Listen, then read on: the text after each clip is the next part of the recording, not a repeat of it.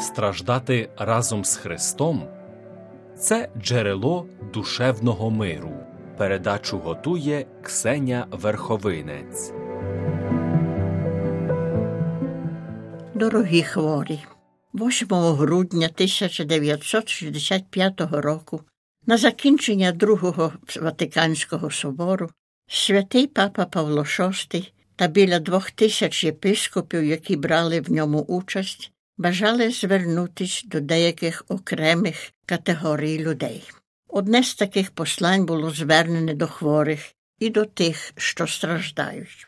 Ось кілька уривків з цього послання.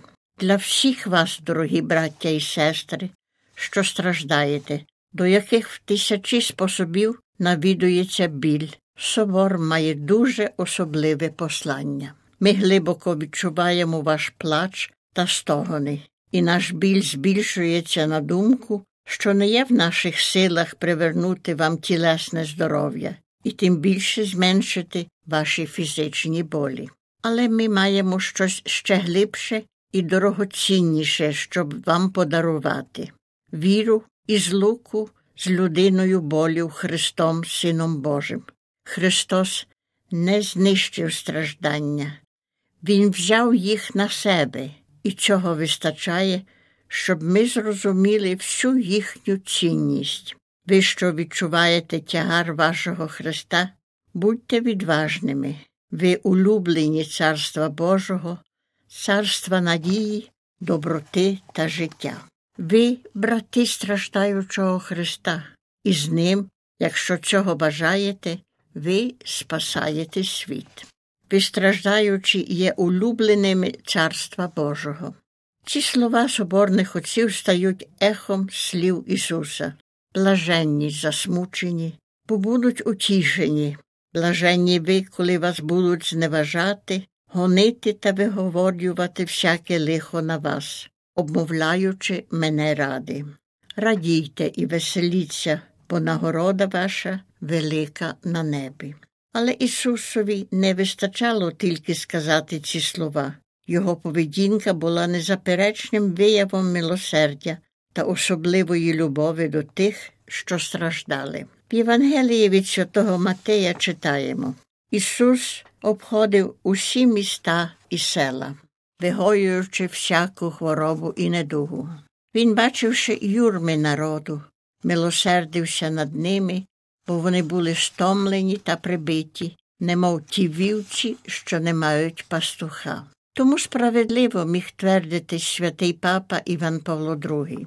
Ісус наближався до хворих із любов'ю і подавав їм милосердну руку для того, щоб оживали їхню віру, і щоб вони прагнули дедалі сильніше повного спасіння. Він вилікував багатьох, але понад усе підніс до високої гідності всі страждання, кладучи їх на службу спасіння.